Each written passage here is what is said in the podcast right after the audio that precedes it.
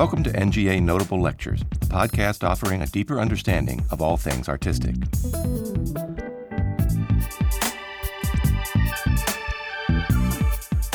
The National Gallery of Art, in collaboration with the Foundation for Art and Preservation in Embassies, FAPE, hosted a panel discussion on the role of cultural citizens on April 20, 2015, in the East Building atrium.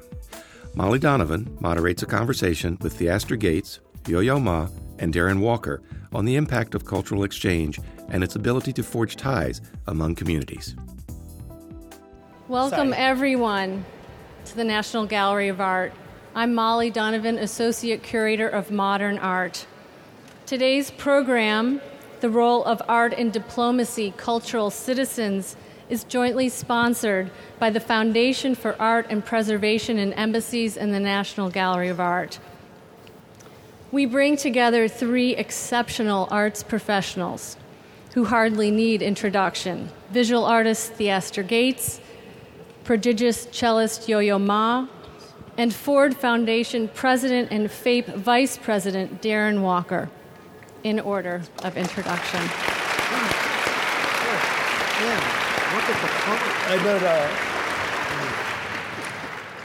We're all eager to hear their thoughts on the subject of cultural citizenry. So rather than have me recite their exceptional achievements and qualifications, we've printed their biographies for you in the program for your reference.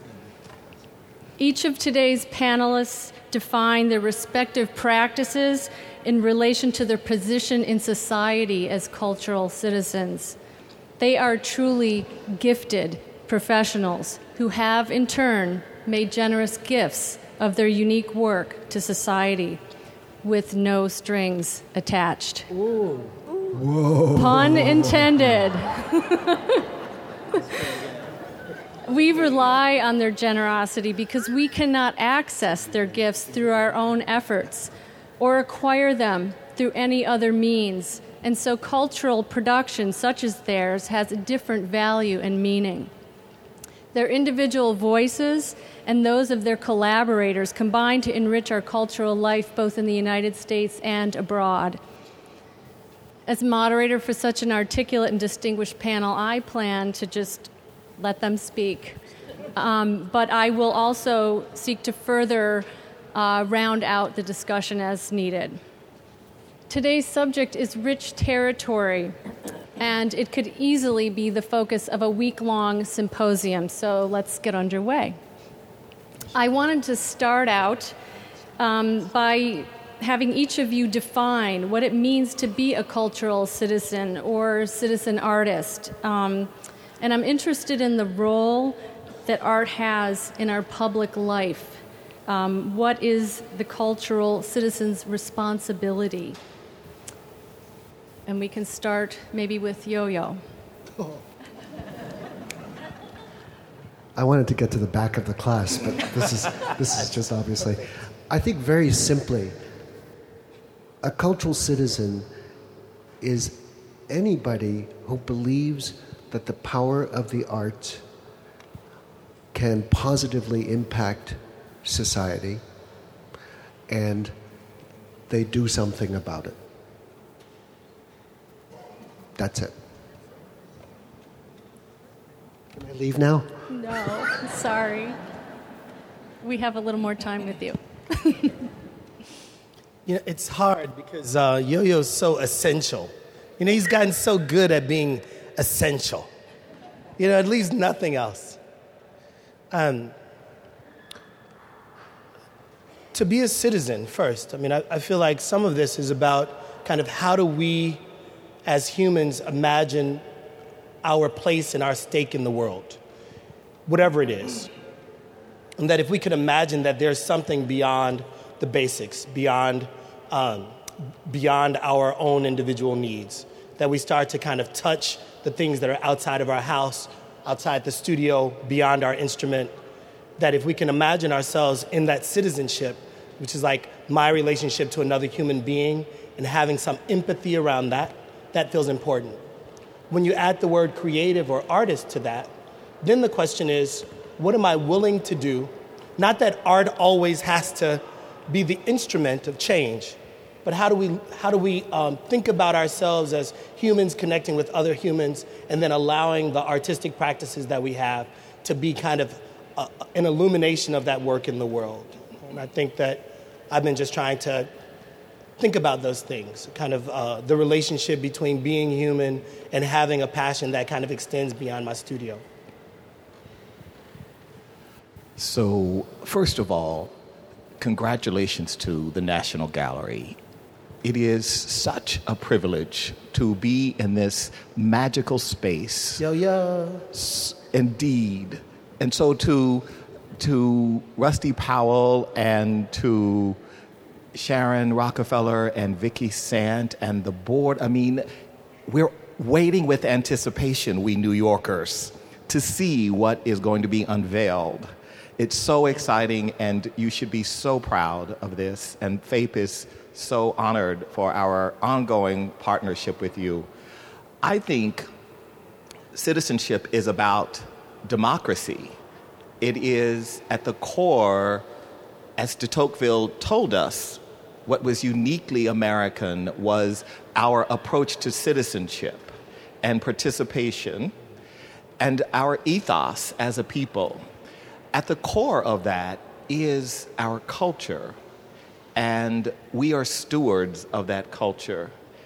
And as such, we should be advocates for it and, and very passionately ensure the integrity of that culture. And our culture is not just the fine arts, it's everything from Scandal and all the TV shows to the greatest art that is are on the walls of this museum and are certainly in the embassies around the world as a result of um, FAPE's generosity. So I see it is core to our civilization and integral to our democracy. And if we, just as with our democracy, if we take it for granted, if we degrade it, if we sensationalize it, we will lose it. If I may quote Yo Yo himself, um, you were talking at one point about citizen musicians, and you've done a lot of work with the Chicago Symphony on this. Um, citizen musicians act at the intersection of art and need. Um, and I'm interested in how you determine where the needs are. Well, I think that term started in Chicago and where Theaster lives. And I was working, and I still am, working with the Chicago Symphony Orchestra, and we had three goals. Um, the first one was to um, take the work of the Chicago Symphony beyond the four walls of Orchestra Hall. And what does that mean?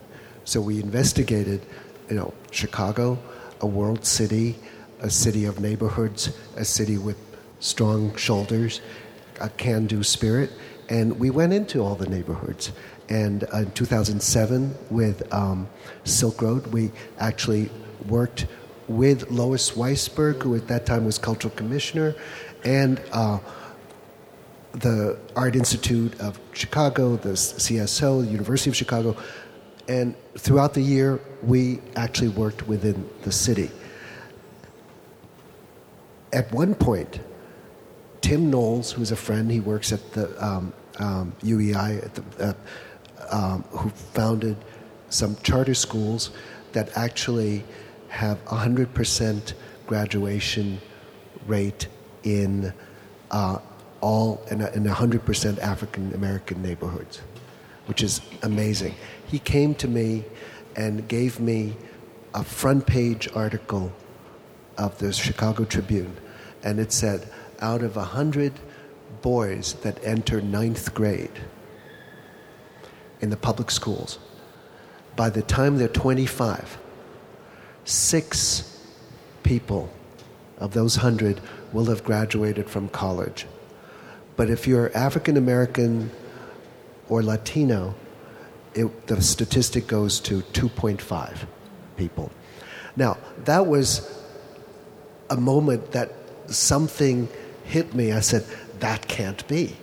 And that was a need, and I think ever since that time, eight years ago, I've been thinking 24 7 in everything I do how, you know, how we can actually help in what ways. Uh, and, and there are many ways that, you know, meeting Theaster is one of the incredibly inspiring ways to see how somebody has been able to reach into the neighborhoods deeply and to create spaces of trust, of, of, of where people can be safe, safe to imagine, safe to explore. And, and I think, so th- these are some of the, so Chicago Symphony, Four Walls, turning the Chicago Symphony from a recreative organization to a creative organization. And finally, with the citizen musician thing, is responding uh, to needs as part of one's job. That that leads very naturally to our, my next question, which is about inspiration and models. You have each of you have built and shaped a model um, for cultural citizenry um, and provided leadership for future generations in that shaping. Um, and I'm curious who your role models have been and who has inspired you.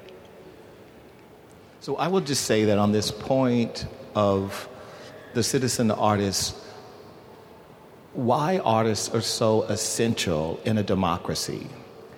Because what you just described, Yo-Yo, was a, was a polite way of saying you were voicing your outrage at our society in this day and time when 98 out of 100 black and Latino boys who start school don't finish in college.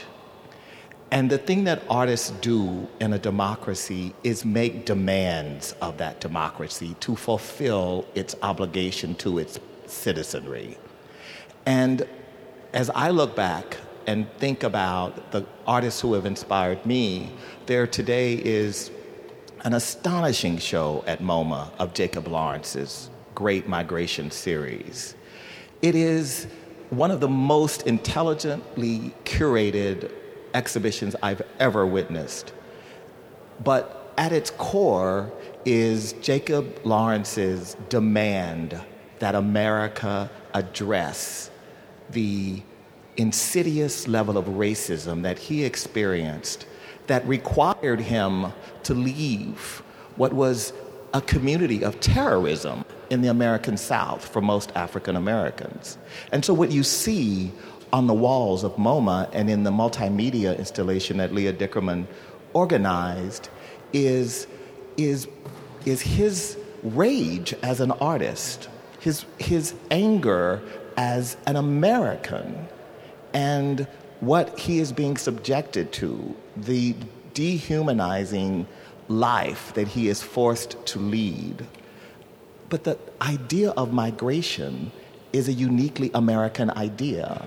And it is because of that that made his art so powerful and today so resonant when the idea of migration continues to be contested. And so I'm inspired by those artists who hold the mirror up. And that's what artists do best. They hold that mirror up to us and say, Look at yourselves. Are you fulfilling the promise of this great democracy? The promise of equality and freedom for all? And that's what artists do. And that's what these two do so beautifully in different and more gentle ways than probably Lawrence did. You know, I was, I was going to say, Darren, when you, when you talk about rage, there have been moments where I felt rage. And um, in American culture, there's not really room for rage.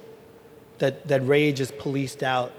Rage, people kind of get very nervous when uh, a public demonstrates its political anxiety around the status. So I think it's rage coded that there are moments when um, one has to find other forms in addition to screaming or uh, marching You have to find these other forms that allow us multiple ways to articulate the code of rage. And so it's that, it's that code, that coding that happens that allows us to, to play with symbols, to think about materials in new ways, to think about um, notes and how notes might share expressed feeling. And that uh, all those things are kind of, they become embedded opportunities for artists to make more complex. Um, it's almost like a zip drive. Like we, we package it all up to a thing called a folder, and then it gets unzipped. And inside of it is this myriad of um, questions, concerns, anxieties, frustrations. And I, I feel like all the time I'm looking at a problem, I'm figuring out a code, I'm turning that into a set of symbols that, upon initial glance, folk are like, oh, this, this is very civil. Is, these are very beautiful notes. And then if you stay in it long enough, it seduces you into a deeper kind of understanding that, that there are these things, in addition to beauty, that are also at stake. So beautifully expressed. My, my wife, who has taught me many things, used to say to me, honey, or maybe she didn't use such endearing terms. um, she said, um, don't think of revolution, think of evolution instead. Because when you have revolution, or you do something that is to counteract something that you say that's social injustice or something, um, you will always get a backlash. So think instead of evolution. And in that way, the, the image in my mind is how we tend to our garden. So we know that when we tend to a garden, you could put in invasive species of something that's going to just take over everything. But I think the garden, to me, is the first art form when we became agricultural. And, but to know your garden is to not only know, it's to know nature, is to know the soil, is to know the seasons, is to know the environment, is to know what actually is our nutrients. And um, so for me, what the, the, response to is always let's grow a better garden. Yeah. You know, uh, rage is is in a way it's great. You let out energy, but you know we have anger management for that. Maybe art is a form of anger management. You know, it, it is. But I also think that along with whatever you know what whatever someone needs to express, let's also tend to our civic garden at the same time. And I think that means, you know, picking up a piece of, you know, garbage out on the street that someone else is not going to pick up. You know, that's that's a slightly very small citizen mm-hmm. action, yeah. but it actually helps the aesthetic of, you know, clean up your highway, clean up your block, clean up. So it's just little things that add up to very large uh, um, results. But don't you also think the other side of this is arts patronage in America? Because what I also think that's so unique, and I'm I'm not a big proponent of American exceptionalism, so I probably sound like I. But there is something. I mean, I, I'm lucky and get to travel to see a lot of the world, and there is something about patronage in this country that is different, in that patronage often endorses and validates the artist who is demanding of society. And so, unlike in, in, in societies where the privileged actually don't like to be challenged in the way that in America, a lot of privileged people are very comfortable saying, I'm, I'm going to write a check to this organization that's demanding we become a more equal nation or that we address inequality or racism. In many societies, that just doesn't happen among uh, the privileged. And in the US, we have that. And so we have this amazing tapestry uh, around our democracy upon which the, the artists and their creative production and patrons like this institution and many people in this audience spend a lot of money to support the creation of art that in many ways often makes them uncomfortable with their privilege. And I think that's something that's really, I won't name the country, but I was just in a country with a group of very um, wealthy philanthropists, and they clearly are not comfortable being challenged by their citizens about the growing inequality and, and problems in their society. They're just not comfortable.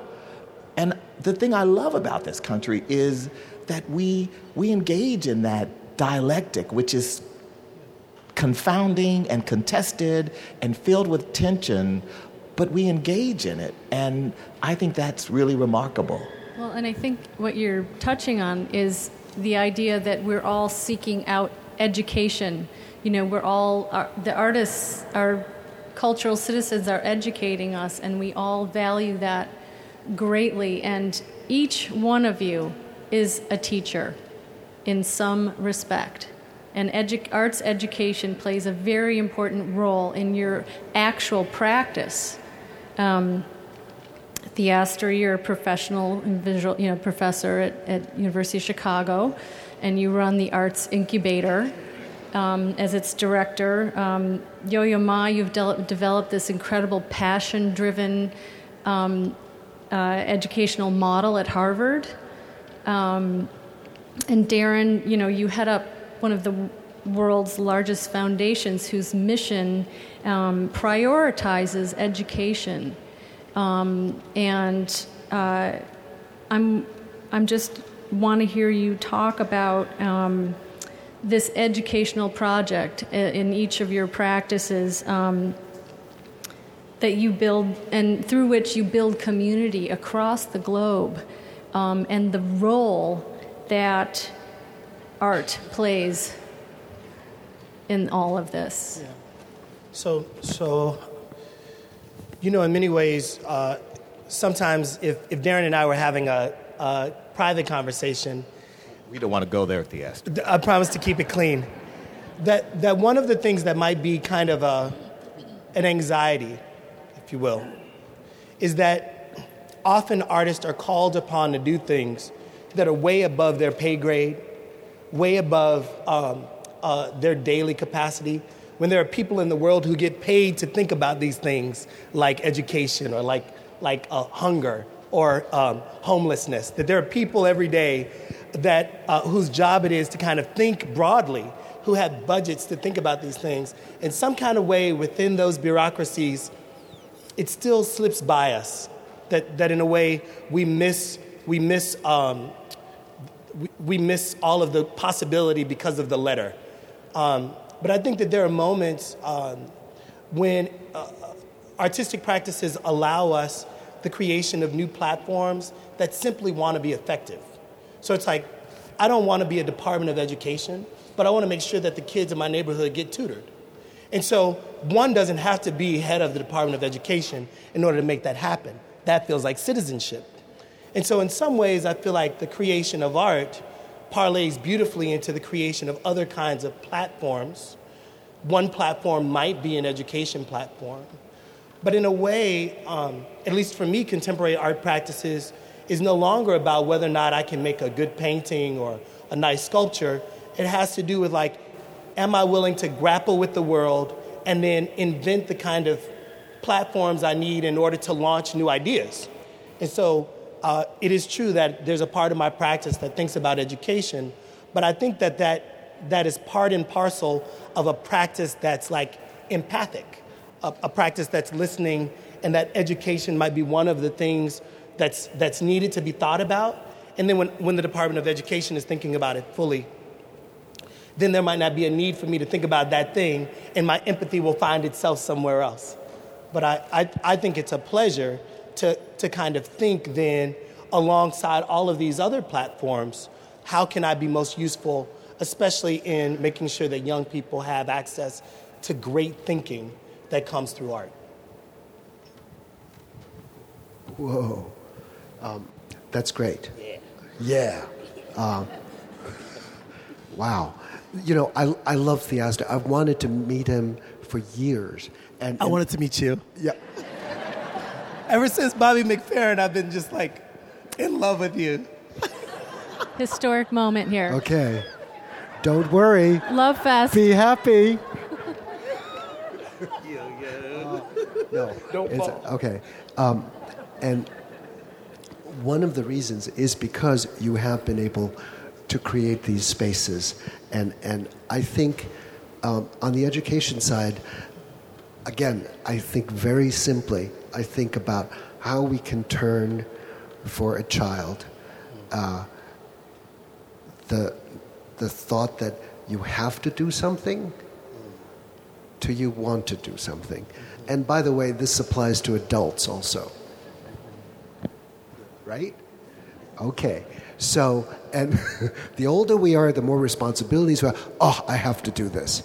How often does, do we have do we say I have to do this? And not to just be selfish to say I want to do this, but that's I like to think of the preconditions of when people start to become interested, passionate. And the other word would be curious. Because if you're curious, if you're passionate, the energy and the motivation to do something is pretty much free. You don't have to of say, oh, I got to spend three hours doing that. Three hours goes really quickly. So a lot of kids or parents of kids ask, how much do you practice? How do you deal with the question of practicing? Well, most people that I know, myself included, have times where we don't love practicing, and sometimes it's a lot of time. And but but what we do know is that when you're doing something that you're really interested in, time flies. It's that simple. So for me, those two elements. So how can we get kids to be curious, mm-hmm. and how can we get them to be passionate? If a teenager is passionate about something, they'll probably not get into trouble doing other things because they are so they have their community. They are sharing their passion with others that they've found. That's you know. So I, I'm thinking pre-program, pre other things. How do we how do we do that? And that's true of anybody who walks into a museum and meets a docent and who is going to get you interested in the work of art that you might not have had a relationship with because they took you inside. And who's willing to take us into the inside of a work of art? Yeah. right? Who can actually take us into a country that you visit? You can do it by bus and not s- and see things, but who's going to take you and it, interact with you so that you keep a memory that stays with you forever? Those are the those are the types of educational things that I think are uh, we could really work on enhancing uh, in order to bring us to a better union. Because with that, we have the imagination, we have the empathy, we develop the empathy to launch ourselves into the world of somebody else. So I agree with everything that's been said, but one thing that hasn't been said is access. So children, of course, are curious. There's nothing that we don't know. I mean, that's axiomatic. But children need exposure.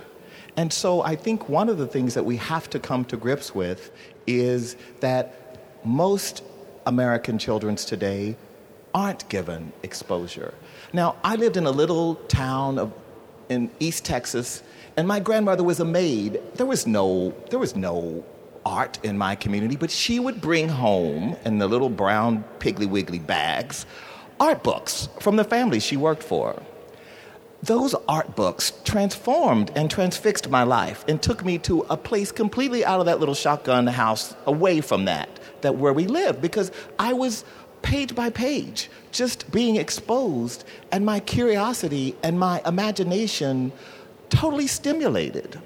And so I think we have to come to grips with the reality that we don't have that exposure today.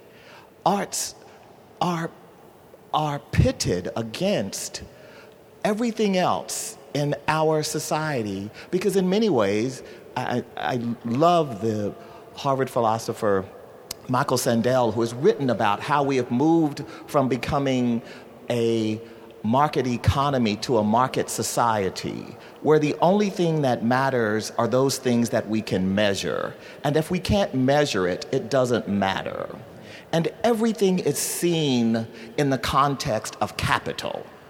And so it's no surprise that if that's what your culture becomes, that we lose all of these assets that are essential for a democracy. So, what we don't have is a sense of, of national alarm about this. What we do have instead is a national priority for STEM, which I support because I think we do need strong math and science curricula. And universities that produce computer scientists and engineers. But the thing that the Chinese and the Indians are learning from us is that you have to have critical thinking. So the irony, having recently been in China, where we have an office in Beijing, is that they have realized that they're creating a society of robots. And if you don't have people who can think critically and challenge normative thinking, it's very hard to be an innovator and a leader. And so I think we have a huge challenge in this country to, to get out of this dialectic of it's the arts versus more important things. And we see it, we, I saw it recently in and I'm a fan of Peter Singer's. He's an amazing uh, professor at Princeton. But, but, but Peter's idea that if you give to the art, if, you, if you're a philanthropist and you give to the arts, what you're doing is of less value to society than a philanthropist who gives to a homeless shelter. And, and that, of course, we understand the hierarchy of human needs, et cetera, but to simply assert that and not have arts philanthropists stand up and say, You are wrong. I mean, that that goes unattended to, and where is the moral outrage from people who give generously to the arts? Because that's just wrong. Derek, can, can, may I ask a question? Because I think you bring up a very interesting point of aligning um, the arts with innovation the arts with flexible thinking, with collaboration, with innovation. Now, everybody talks innovation in our country. Everybody thinks the future of our country will depend on how well we innovate in all different areas. So, my question is this I think the way I understand it, and many of you may know much more and contradict me uh, if you must, uh, um, that before 1800, there was something called the Enlightenment. And the Enlightenment was arts, sciences, and philosophy was together. So, you know, the dean at many universities, it's the dean of arts and sciences. There's the American Academy of Arts and Sciences. So, what happened? And what happened to philosophy? Okay, Michael Sandel, he's great, and he is very popular. He does talk about social justice.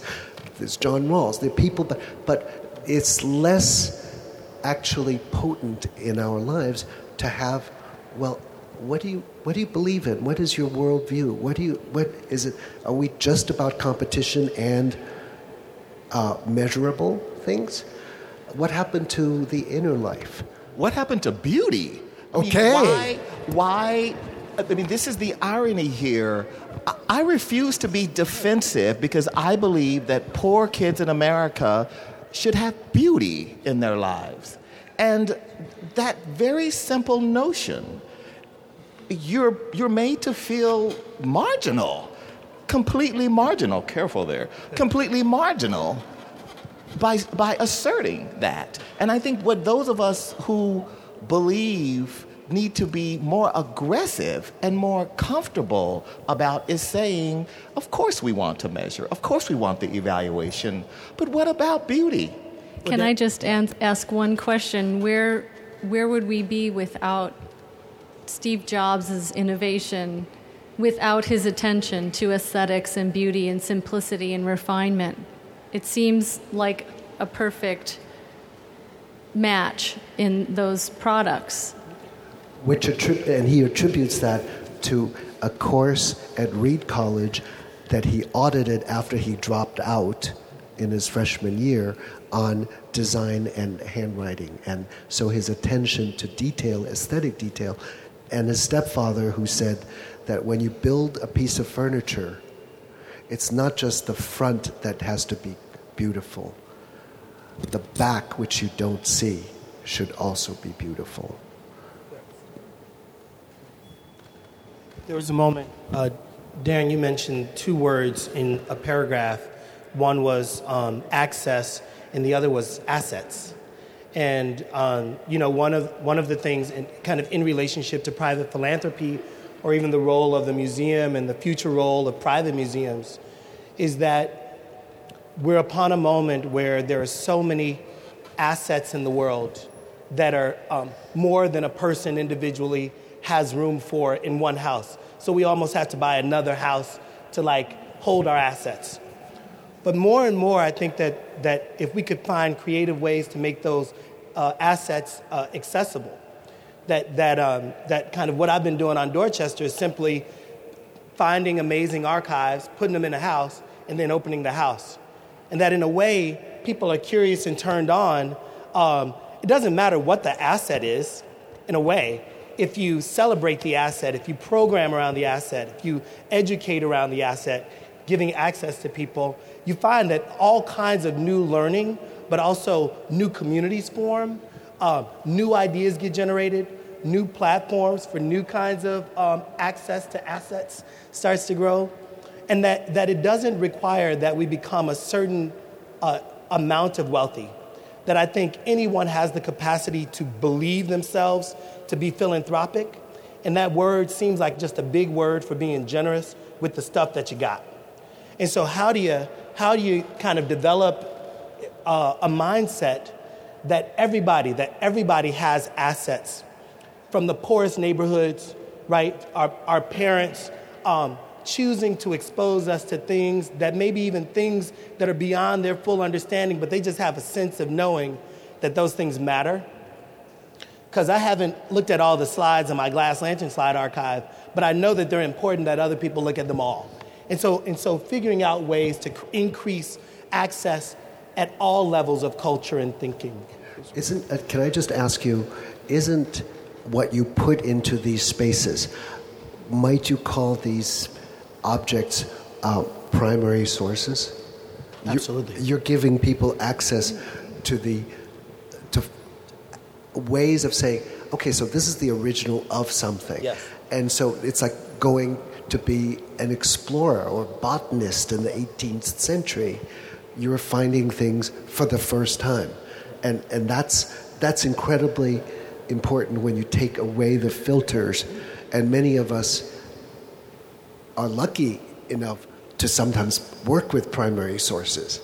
And, and that's, that's a kind of beauty which actually um, sparks uh, uh, curiosity. And Yo Yo, I think, uh, let's say that um, the idea that someone could come to my house, look at a Calder on a glass slide, hold it up, and be like, what's that? And then I can say, oh, that thing exists there. That there's no way that one can understand from a computer that thing. Or they can't understand from a glass lantern slide fully um, the thing, but it's important that there's a way in which they can at least access the possibility of the thing, and that the, the slide then makes room for saying, oh, that thing, that Calder, is at the National Gallery. We could go see it, right? And, and, that there has to be a relationship between the virtual world, the kind of meta material world, and the thing itself. And I think that that becomes a kind of ecosystem of learning and experience and knowing. Mm-hmm. Besides, just on your on this point, they'll come back to to your question, Yo Yo, because you said what happened, and I think it's really important to put into historical context the remarkable ascension of American culture globally and where it started in the 20th century, because it's important to remember that it was Sputnik that generated in the United States such a sense of urgency to beat the Russians at everything that they were good at. And so it's why in the 1960s, the Ford Foundation gave one of our largest art grants, and people often are, are shocked, to the School of American Ballet. Because Mr. Balanchine, a Russian, was running America's great dance company. And the State Department and the White House and the Ford Foundation realized that if America had a great dance company, a classical dance company, that on the global stage would beat the Russians, that we as a global power would be enhanced and valorized. And across all of the arts in America, we saw in the 1960s, because the Ford Foundation was integrally involved, huge amounts of money being invested into all of the classical, particularly the Western canon, because it was through these efforts, our power as a global leader would be enhanced. And so the question today is what's the goal? Where's the Sputnik? What is our motivator? Who are we trying to beat? Or do we just not care anymore? This, this speaks to um, a term that has been used in diplomatic circles as soft power the arts as so called soft power um, or soft vengeance um, in the terms of Albie Sachs, um, the writer of the South African Constitution. Um, and soft power was discussed by Joseph Nye from the Harvard um, uh, Kennedy School of Government, that it, it's differentiated from other sources of power, types of power, political and economic, particularly, um, because uh, it emphasizes attraction. It's non coercive. Um, and I'm just curious about your thoughts on so called soft power. Um, I, will I'll try have a go at this. Um, I think I would love for soft power to be called cultural power because soft implies um, sort of a stepchild. And I think, um, you know, Damian Woetzel, who is um, my buddy um, as a cultural citizen, helps helped me in saying to me that he's sick and tired of opening your hands and saying, you know, give me money because it's like you're always begging. So part of cultural citizenship uh, is to actually say, okay, well, let's try and define our terms in terms of assets, like assets, right? So what are cultural assets? How much would you give to create trust? Safety. What is that worth to you? So whether you you do social impact bonds uh, to prevent prison recidivism pays 14%. That's pretty good. That's one way of thinking about uh, that. And so, cultural power for our nation, I think, if we think of all of our 320 million people as assets, if we're embarked, whether you believe in American exceptionalism or not, if we believe that we would like to have access to change the, the hearts and minds of 7.3 billion people, why not go to our own population and find out what is in their hearts and minds? Because if they do, since we actually contain pretty much all the peoples of the world within our citizenry, and we are a democracy, we then have actually access to 7.3 billion people. I would call that cultural power. And so, not to see assets that, not to identify assets and then to work them, I think is actually to our great economic and political detriment. That's. Yeah, I, I think it's unfortunate that the only way that we can imagine power is in relationship to militarized power, if that's what we're calling hard.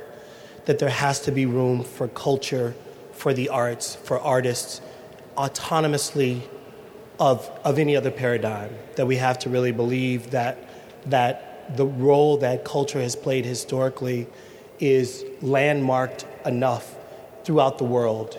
And that I'm, I'm really honored. I remember um, as part of the diplomacy program, just being in Madrid uh, three, three months ago and feeling as if um, there, was, there was world change happening through Madrid as a result of the tremendous investment they were making in culture.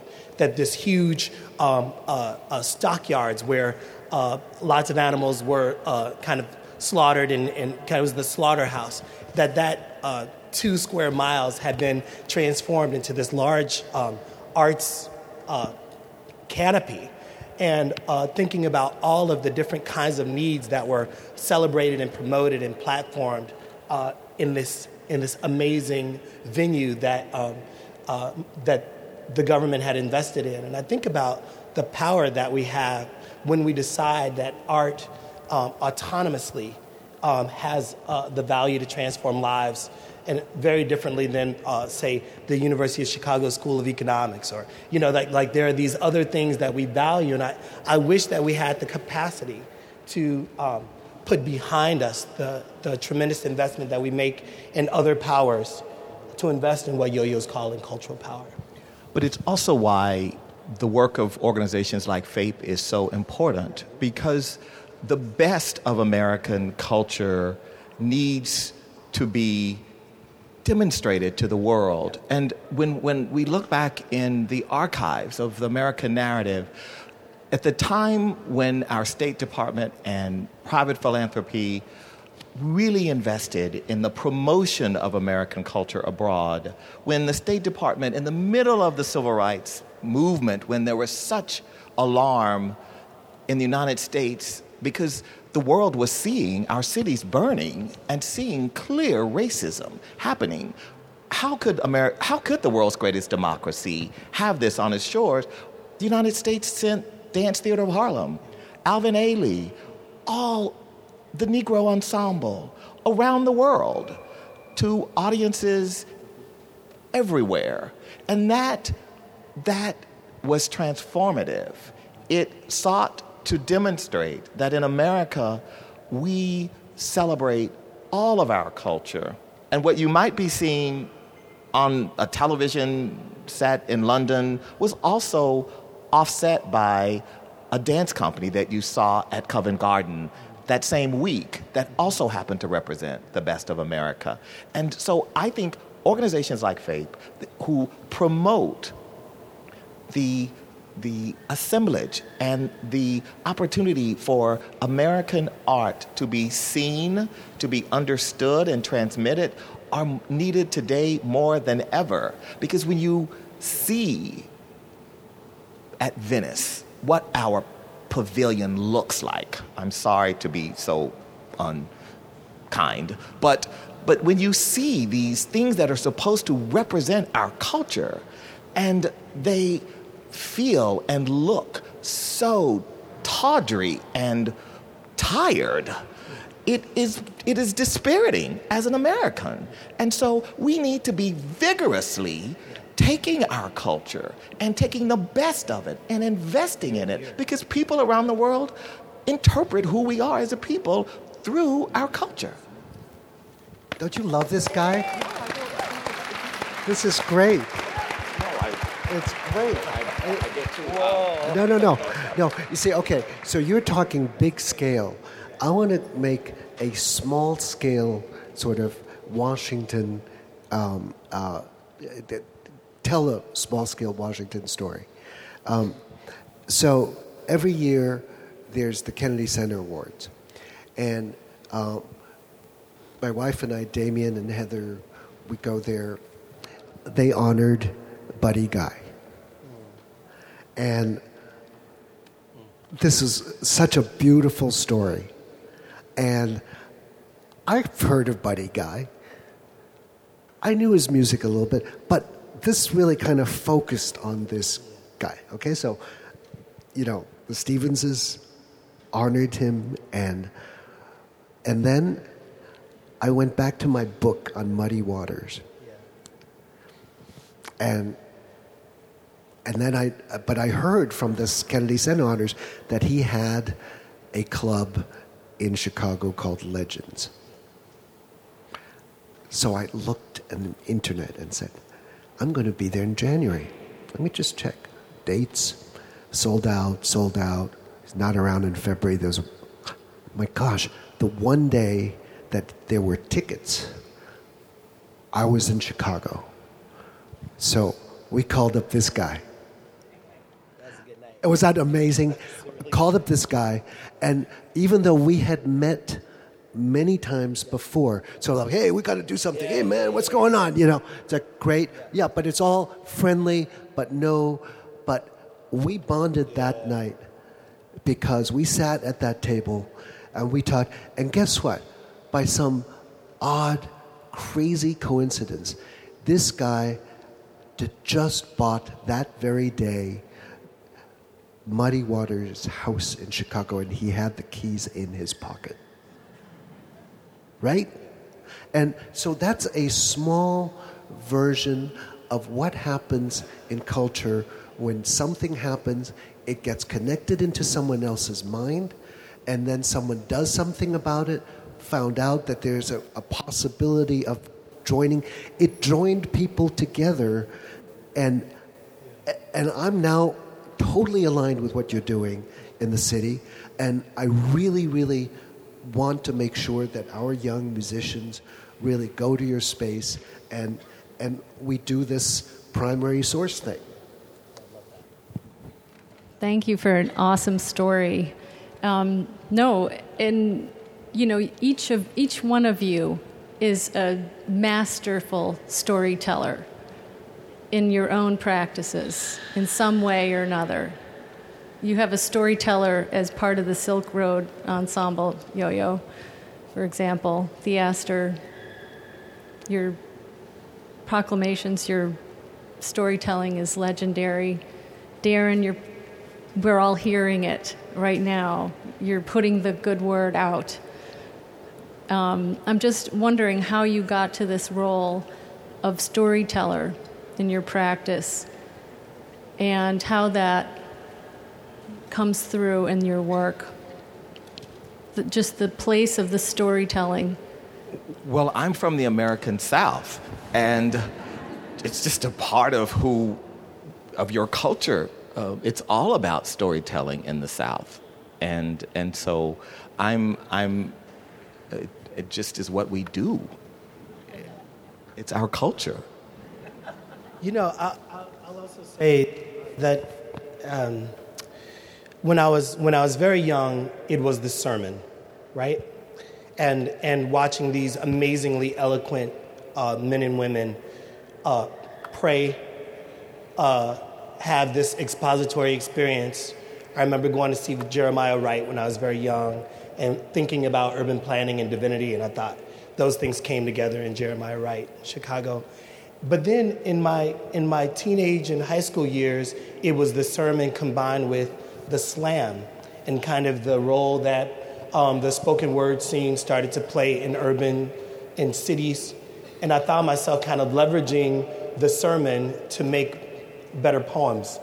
Um, and, it, and then it went from there to, um, from the pulpit to the stage to teaching in a way, which is this kind of third performance where uh, no less demanding or no more demanding than the poetry scene or the, po- or the, the sermon, that in, in ways they were just different modalities of, of telling story and, and trying to gauge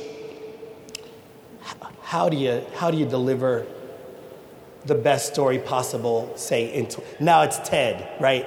How do you deliver the best story possible in 17 minutes? Or um, when you only have a couple seconds to hold someone's attention how do you try to share the things that you feel really passionate about in a way that other people might consider. Uh, and so I feel really fortunate to have moved through these genre of talking, talking, talking. Talking, talking, Talking. talking. Well, or playing, Or playing. playing, Playing. playing, Yeah. and talking. Come on. Well, you know, what's funny is I didn't grow up in the American South. And You but, could have. but I could have. You country. But I just make things up. Um, and but I have a problem. And my problem is that I was born confused. And I'm still confused. I'm just trying to figure things out. And as I figure things out, some things come to light. So they're temporary stories that I can tell.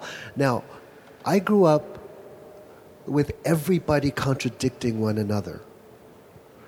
The French think they have the best country in the world.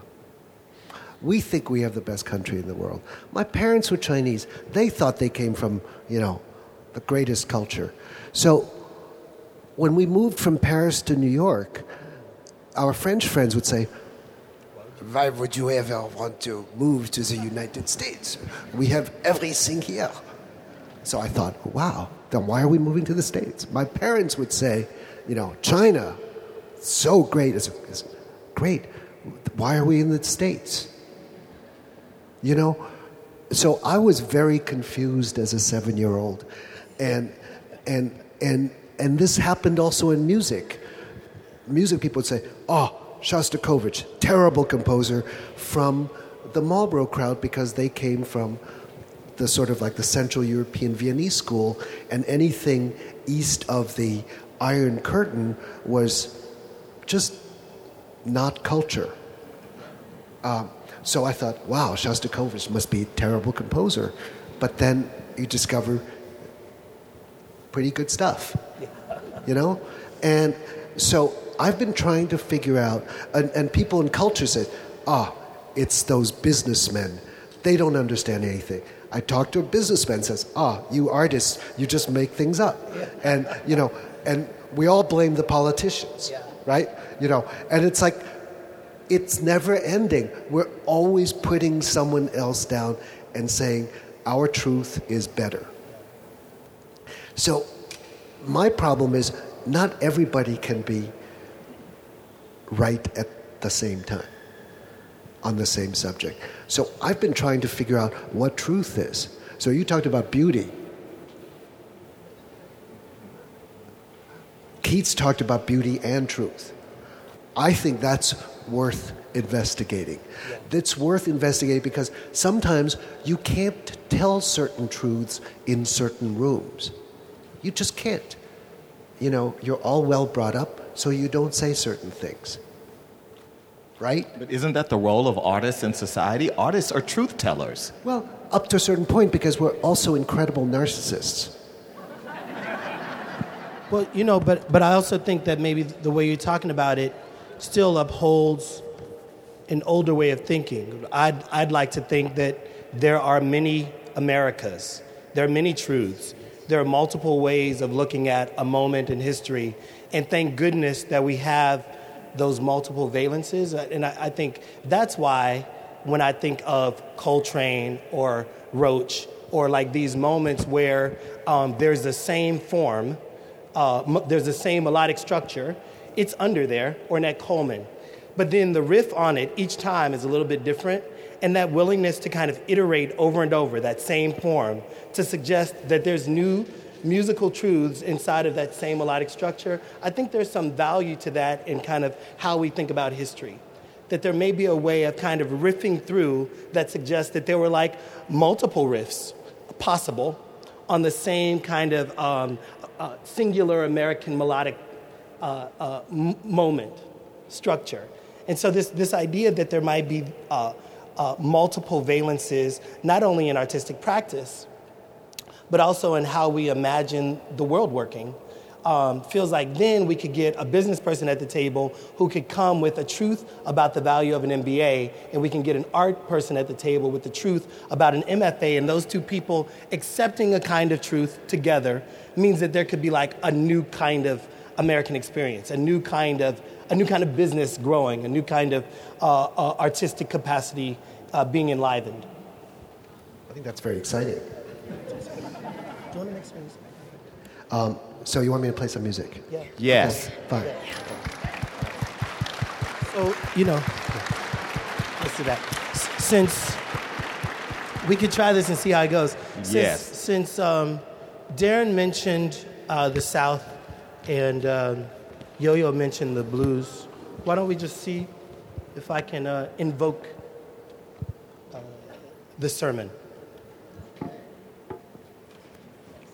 Yo Yo, one of my mom's uh, favorite hymns, very simple hymn. Uh, it's called Walk With Me. And uh, she'd sing it when things were slightly dire. Um, and then I've kind of uh, added a verse. There was another verse. She would say, Guide my hands. Walk with me, walk with me, walk with me, walk with me, while I'm on this tedious journey. I want you, Lord, to walk with me. Guide my hand,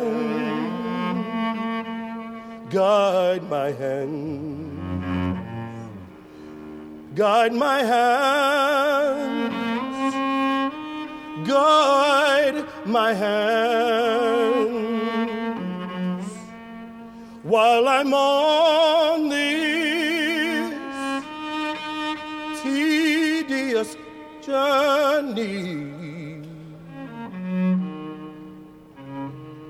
I want you, Lord, to guide my hand. Go for it, yo.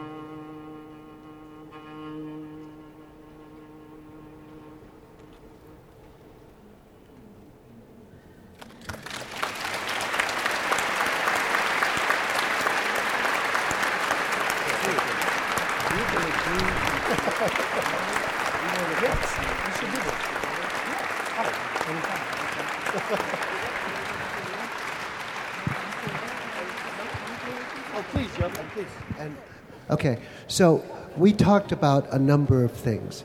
We talked about um, cultural citizenship as uh, anybody who believes in the power of art or culture uh, to positively impact society, and then we do something about it. Uh, we talked about uh, gardening, cultivating our garden. Uh, we talked about truth and beauty. So I'm going to attempt to put some of those thoughts in musical form. And um, I'm going to choose three movements of a piece of music. Um, the, all of them actually became part of a three acre garden in Toronto called the Music Garden. It's a garden that was designed and, and actually um, based on this piece of music. And um, because, especially the first, first movement of that piece, reminds me of the infinite variety of nature that we find in nature and in human nature. Um, and the second movement actually uh, is, is interesting because it started off as a Moorish dance that ladies used to dance to.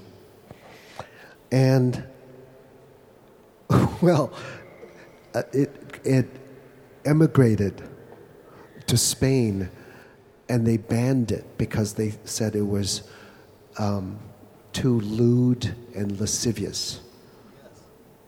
So, um, but then what happens when you ban something? It moves somewhere else. The Saraband came to all over to South America. It went to France. The version you will hear uh, comes from, you know what the French do? They make things courtly, right? Or at that at a certain time. And finally, um, a um, a jig that is would be our call to action. So all of this um, is, you know, comes from a lot of different places, but it was written by Bach, whom we think of as a German composer. Except when he wrote it in 1720 to 22, Germany didn't exist. So you tell me what the truth is, but I'll play you the music.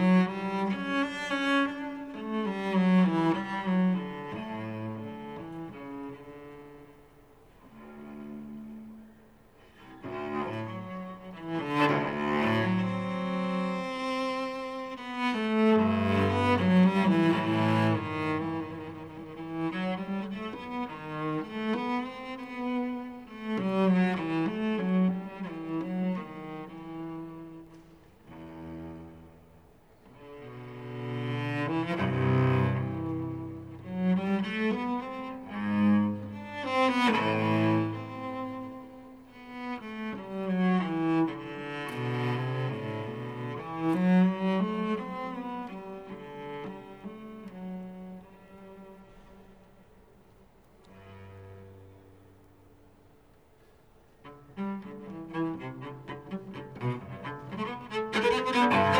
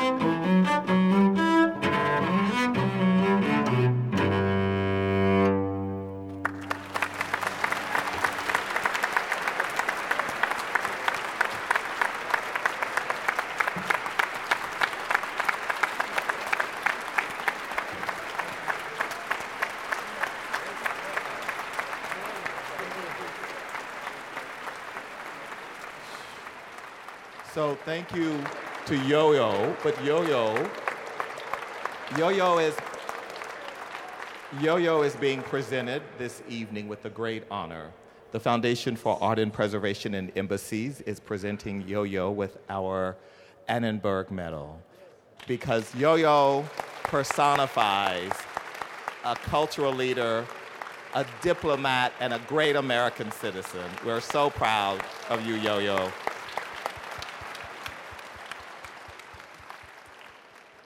Thank you, each and every one of you. Um, we're so grateful for your labors in service of your gifts. Theaster, Yo Yo, Darren, thank you for coming today, and thank you to FAPE for partnering with the National Gallery to present this wonderful program.